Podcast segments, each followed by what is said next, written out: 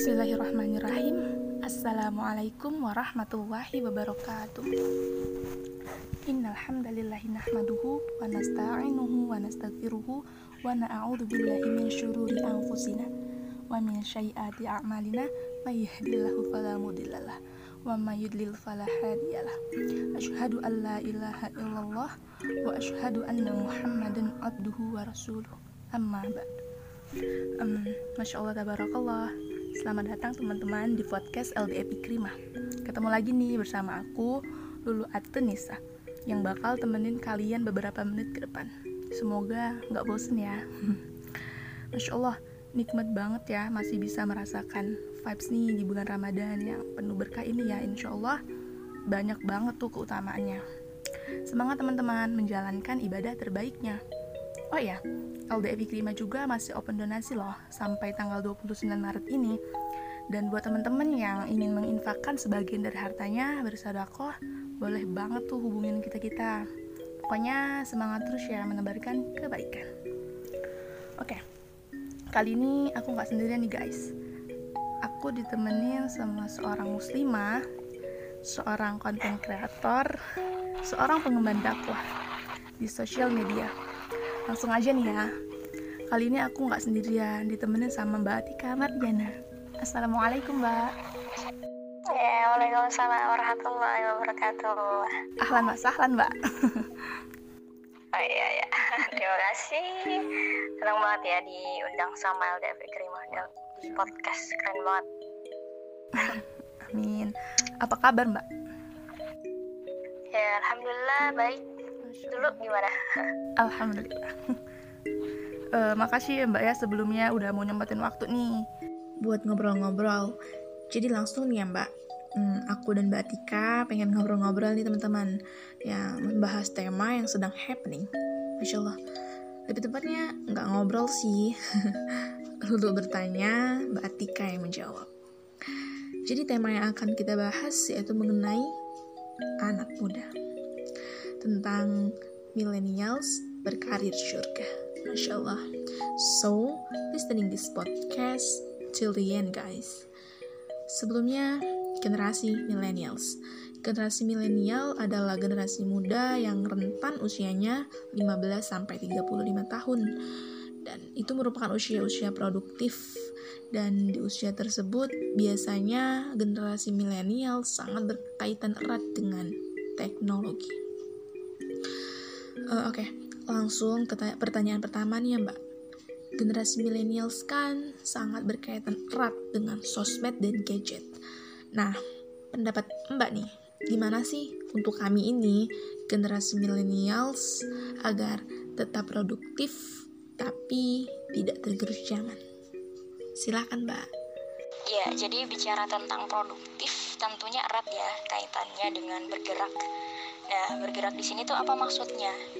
Bergerak itu maksudnya di sini memberikan perubahan. Jadi bergerak memberikan perubahan dan juga memberikan perbaikan atau menyebarkan kebaikan.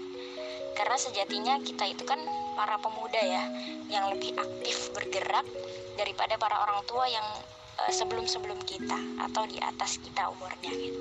Nah, sudah sama-sama kita ketahui juga bahwasannya milenial itu deket banget tuh dengan gadget atau sosmed.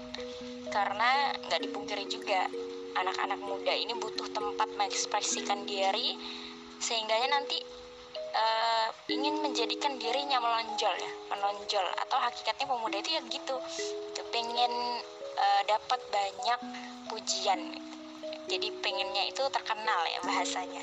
Tapi dengan semua gejolak semangat itu tuh kita juga harus punya tuas pengaman atau juga rem ya bahasanya. Nah supaya kita apa? Kita bisa mengikuti zaman tapi juga nggak tergerus zaman atau uh, terlalu mencintai dunia ya jadinya gitu. Jadi kita tergerus. Bahasanya tadi yang ditanyakan kan tergerus ya. Nah karenanya juga itu Uh, makanya kita tuh para pemuda-pemuda milenial ini nih yang jadi harapannya Indonesia luar biasa ya. Jadi harapannya Indonesia ke depannya itu harus punya semangat kebaikan. Nah, yang semangat itu tuh nanti bakal bisa memberikan positive vibes atau energi positif kepada uh, teman-teman yang sesama generasinya atau bisa juga nanti yang di bawah di bawah generasi kita gitu nah juga uh, di zaman kita ini kan juga dakwah itu kan nggak melulu tentang ceramah di mimbar atau ya nemuin orang satu-satu gitu ya nggak kayak yang dulu gitu kan. Maka uh, hari ini tuh dakwah itu berkembang gitu lewat ceramah. Nggak lewat ceramah-ceramah lagi tapi uh, dengan sosmed. Nah sosmed itu kita tahu tuh menjangkau puluhan juta orang di seluruh dunia. Nah itu tuh uh, harus kita isi juga tuh. Karena itu adalah peluang besar bagi kita. Kita juga harus paham peluang ini yang uh, jangkauannya dari sosmed ini luas banget dan harus kita isi. Nah isinya isinya gimana? Ya kita tuh sebagai seorang pemuda yang punya hobi misal punya apa ya namanya kelebihan gitu ya. Punya sesuatu yang beda dari yang lain misal. Kayak semacam editing video gitu. Kayaknya anak-anak zaman sekarang tuh pinter banget kan ya tentang edit editing video. Terus juga tentang desain grafis atau animasi gitu kan. Bahkan yang terbaru juga tentang uh, kita bisa pakai podcast kan. Yang hari ini kita pakai juga gitu untuk menyebarkan kebaikan. Ya, jadi pesan juga ini buat para pemuda yang uh, hobinya itu rebahan, ayolah bangun gitu. Karena banyak loh peluang-peluang dakwah kita ya, lini-lini dakwah yang harus kita isi yang jangan sampai gitu. Jangan sampai orang lain yang berniat buruk itu yang mengisinya dan juga kita harus viralkan ya konten-konten kebaikan kita jadi jangan malu tuh nge-share nge-share kebaikan tentang dakwah gitu jangan malu juga dibilangin apa ya ih sok baik sok alim gitu ya daripada dibilangin sok jahat ih sok jelek gitu. Lebih baik kan dibilangin sok alim. Ya kita juga harus viralkan konten-konten kebaikan uh, hingga viral tuh di antara orang-orang di generasi kita atau orang-orang di atas generasi kita sampai nanti ke bawah-bawah juga gitu. Terus pertanyaan selanjutnya boleh nggak sih ya kita misalkan uh, memberikan kebaikan kita itu ngikutin tren tapi kayak tren sekarang misalkan kita mengikuti akun kita buat akun TikTok gitu. Boleh nggak gitu? Nah justru itu ya boleh banget gitu. Kalau kalau saya bilang ya boleh banget gitu. Sekarang kan juga banyak tuh ya yang di TikTok tuh yang dulu isinya cuma joget-joget nggak jelas gitu viral gitu. tapi sekarang ada banyak para pemuda juga gitu ya yang bangun dari rebahannya gitu untuk memberikan kebaikan. Jadi dia buat buat konten kreatif di TikTok yang isinya misal uh, apa ya yang eh, nggak uh, boleh dilakukan pada saat puasa atau tentang fikih-fikih dasar tentang sholat dan sebagainya. Nah itu bagus banget tuh. Jadi kita tuh nggak dakwahnya nggak mesti ceramah gitu. Ada banyak lini di sosial media gitu yang kita itu bisa isi. Isinya itu sesuai potensi kita nah jadi kita tuh kalau punya keahlian tuh harus digunakan dengan baik kalau kita hobi editing video gitu kan misalnya terus hobi nulis juga misalnya gitu. kita bisa tuh berdakwah dengan keahlian kita itu nah kesukaan kita itu juga bisa jadi senjata untuk konten kebaikan di berbagai sosial media sehingga uh, kebaikan kita itu menyebar luas. Wow, masya Allah ya. Tuh buat kita kita nih yang masih mager, masih sibuk rebahan, ya wake up, wake up. Kita move, kita memanfaatkan life skill kita untuk um, untuk berdakwah jalan Allah. Berdakwah di sini nggak enggak yang ceramah gitu no no no no no no, no. sekarang udah zaman 4.0 kita manfaatkan tuh ya lini-lini yang ada untuk menyebarkan kebaikan memviralkan kebaikan tetap trending kita nyalakan kebaikan di mana pun kalian berada. Oke mbak. Next question. Makna berkarir surga. Ketika kata-kata berkarir surga terlintas apa sih yang langsung terlintas di pikiran mbak? Monggo mbak. Iya jadi kalau ngomongin apa ya apa yang terlintas di pikiran saya gitu kalau ngomongin tentang millennials yang berkarir surga. Nah uh, gini ya jadi kayak millennials itu kan dekat dengan sosial media gitu. Bahasanya tuh kalau zaman sekarang tuh nggak gaptek gitu. Nggak gaptek teknologi. Jadi nggak perlu diajarin juga itu anak-anak milenial sudah pinter banget kalau main sosmed gitu. Nah kalau yang berkarir surga gimana gitu? Nah berkarir surga itu maksudnya milenialsnya itu mereka itu gak gaptek dan juga mampu ya mampu melihat peluang kebaikan di mana pun ya. Jadi di mana pun berada itu tuh bisa loh menempatkan diri gitu. menempatkan diri untuk menyebarkan kebaikan jadi nggak yang bahasanya ikutan zaman ikutan tren tapi nggak bermanfaat. Tapi mereka itu membuat diri mereka itu bermanfaat. Jadi nah juga bahasanya kalau misalkan kita itu mau berkarir surga ya berarti kita itu menyadari bahwa kita itu sebenarnya adalah pegawainya Allah gitu nah kalau pegawainya Allah itu karir kita itu ya ditentukan oleh Allah dan karir kita itu niatnya itu hanya untuk Allah gitu Nah kita kan juga kenal ya pasti sama Mus'ab bin Umair, terus Ali bin Abi Thalib, pemuda-pemuda yang di zaman Rasulullah tuh yang keren-keren gitu loh, yang dakwahnya tuh nggak ngikutin yang tua-tua, tapi mereka itu buat sesuatu, yaitu istilahnya buat something. Kita juga kenal tuh siapa namanya uh, sebagai pemimpin Muhammad Al Fatih dia juga kan seorang pemuda. Nah pemuda yang bahasanya tuh udah dijamin tuh masuk surga. Karena udah dibilangin juga sama Rasulullah bahwasanya dia itu adalah sebaik-baik pemimpin gitu. Bahkan di lisannya tuh dari awal dia belajar belajar Al-Quran, belajar hadis, strategi perang dan sebagainya. Nah itu yang membuat dia itu menjadi yang disebut sebaik-baik pemimpin gitu. Ya, ketika kita ingin menjadi seorang millennials berkarir surga, berarti ketika itu tep kita tuh sedang ber, bermuamalah bersama dengan Allah gitu jadi ketika kita bermuamalah pada Allah kita tidak akan dirugikan ya. Itu udah mutlak. Dan kita juga sebagai seorang muslim sebagai millennials kita tidak kekurangan role model kehidupan. Seperti yang mbak contohkan tadi kan Muhammad Al-Fatih ia sudah menjadi bisarah Rasulullah bahwa sebaik-baiknya pemimpin dan sebaik-baiknya pasukan. Pertanyaannya, kita tuh mampu nggak melewati tantangan zaman, ya kan? Dan yang pengen aku pertanyaan selanjutnya nih ya mbak, bagaimana sih ya lebih ke tips sih biar kita kita nih ya para millennials yang mungkin pengen tuh berdakwah di sosial media tapi malu malu di sini mungkin nggak pede gitu. Dan ya lebih nggak pede sih. Mungkin tipsnya mbak biar tetap produktif dan percaya diri silahkan mbak. Ya jadi kan uh, dipertanyakan tadi ya gimana sih caranya tipsnya biar kita itu tetap semangat dakwah uh, apalagi konteksnya itu dakwah secara media sosial gitu.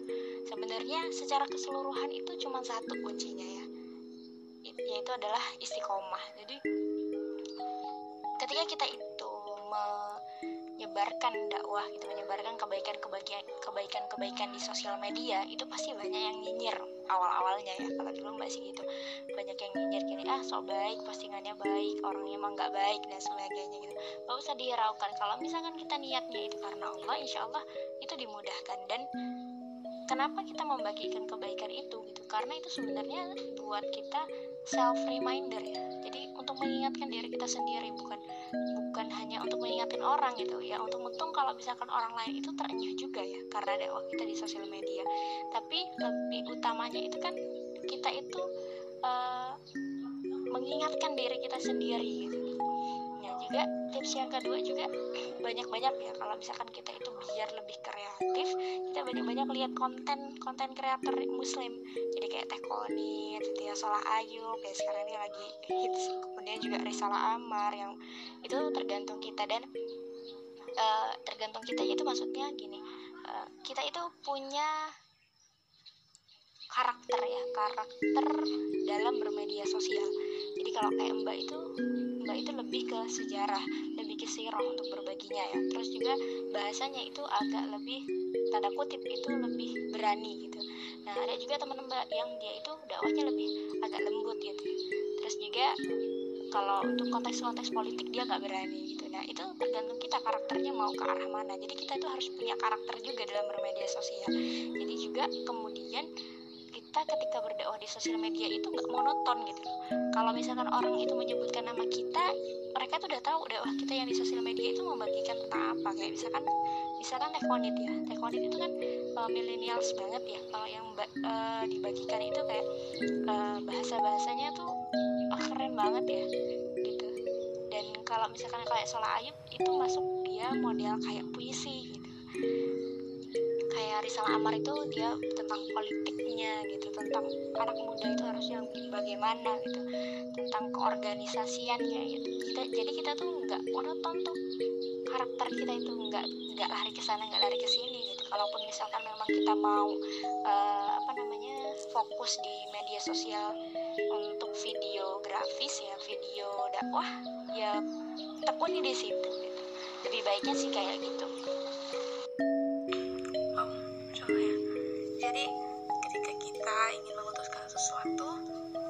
termasuk berjalan di jalan dakwah ini tetap semangat teman-teman ya kan? Kalau obstacle obstacle tuh pasti ada. Tetap semangat tetap terus belajar dan tetap melakukan inovasi-inovasi terbaik ya kan? Tetap menyalakan kebaikan di mana pun kalian berada ya kan? Sesuai dengan branding kita. Next question nih mbak. Bagaimana sih menurut mbak tips tuh ya kan? Eh pesan-pesan. Maksudku pesan untuk kita kita nih yang pengen startup yang katanya berkarir surga. Boleh tuh kasih. Pesan-pesan untuk kita semua. Silakan mbak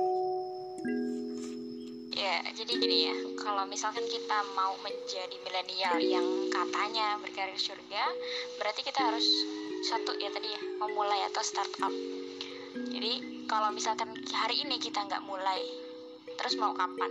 Sedangkan kita itu adalah para pemuda yang uh, digadang-gadang yang memiliki kekuatan besar untuk merubah bangsa Indonesia ini gitu. Nanti ke depannya itu menjadi lebih baik lagi. Makanya hari ini kita sebagai milenial itu sudah benar-benar harus siap gitu.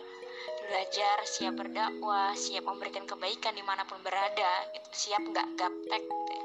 Jadi ngikutin perkembangan zaman ngikutin perkembangan dakwah ini harus bagaimana nih gitu di Ustadz Ustadz sekarang juga sudah punya ini kan ya akun-akun YouTube akun kayak Ustadz Adi Hidayat official, Ustadz Hanan Ataki dan sebagainya gitu. kita yang masih muda ini kita juga harus berkarya untuk menyebarkan kebaikan-kebaikan itu. Gitu. nah mulainya dari mana? Kalau ditanya mulainya dari mana? Mulainya dari sekarang. Dari sekarang mulainya. Kalau misalkan nggak mau dari sekarang mau kapan lagi? Kita nggak tahu ya umur kita bakal sampai kapan. Dan juga uh, ketika kita memulai itu nggak mesti kita harus buat konten yang ribet-ribet enggak gitu. Kita ngebahas yang tentang uh, tentang yang ringan-ringan yang tentang yang anak muda sekarang itu lagi membahas apa gitu. Biasanya juga sekarang itu lagi hits konten psikologis dan sebagainya gitu. Bahasa bahasanya juga kita ini ya apa namanya kita sesuaikan dengan bahasa-bahasa gaul gaul anak-anak ala-ala anak milenial sekarang. Jadi kita nggak monoton juga jadi kalau ditanya mulai dari mana coba mulai dari sekarang. Jadi kita tuh sebagai anak-anak muda nggak ada alasan tuh nggak ada alasan untuk nggak berkontribusi buat negara ini gitu buat negeri ini dan buat negeri buat agama Allah pastinya. Karena anak muda ya anak muda tau lah anak muda tuh bebas gitu ngapain aja bebas ngapain aja terus angannya juga tinggi. nah hal-hal tersebut harus di cover dengan baik dan dengan sisi-sisi positif ya pastinya agar terarah dan terencana ke arah-arah yang positif juga pastinya juga kan dan uh, untuk kita semua pastinya tuh bisa jadi tuh konten kita sebagai reminder kita dikala kita futur, dikala kita rapuh. Bagus kalau misalnya orang lain itu dapat terpengaruh dengan konten kita intinya niatkan semuanya karena Allah dan konsep dan sebaik mungkin uh, pertanyaan terakhir nih ya mbak. Dan mungkin ini penutup pastinya. Hmm, boleh tuh mbak simpulin tentang millennials berkarir surga. Terus mbak tuh boleh kasih motivasi tuh untuk kita kita yang katanya pengen menjadi milenial berkarir surga. Dan boleh tuh mbak kasih closing statementnya. Silakan mbak ya berbicara tentang millennials berkarir surga maka kita akan uh, mengenal orang-orang ya yang dalam generasi kita. Orang-orang yang mengenal media sosial tapi dia uh, memanfaatkan media sosialnya untuk kebaikan untuk menyebarkan kebaikan. Maka mereka itulah adalah orang-orang yang millennials nggak ketinggalan zaman tapi juga uh, punya bekal untuk akhiratnya gitu. Untuk masuk ke dalam surganya Allah nah kalau untuk pesannya ya untuk teman-teman milenial sekarang uh, jangan malu untuk berbagi kebaikan jangan berhenti untuk berbagi kebaikan karena kita itu adalah tonggaknya peradaban ini. Kalau misalkan kita berhasil ya sebagai pemuda sebagai tonggak uh, Indonesia maka kita juga akan berhasil untuk me, apa ya namanya menegakkan Indonesia nanti lebih baik lagi ke depannya gitu. Maka yuk ayo anak-anak muda yang tenaganya masih kuat yang semangatnya masih bagus yuk kita buat kebaikan lebih banyak lagi. Wah masya Allah tabarakallah mbak Tika. Mungkin sedikit tambahan dari aku ya. Millennials berkarir surga di mana millennials merupakan usia-usia produktif ya. Usia-usia anak muda gitu. ABG lah bisa dibilang. Di mana millennials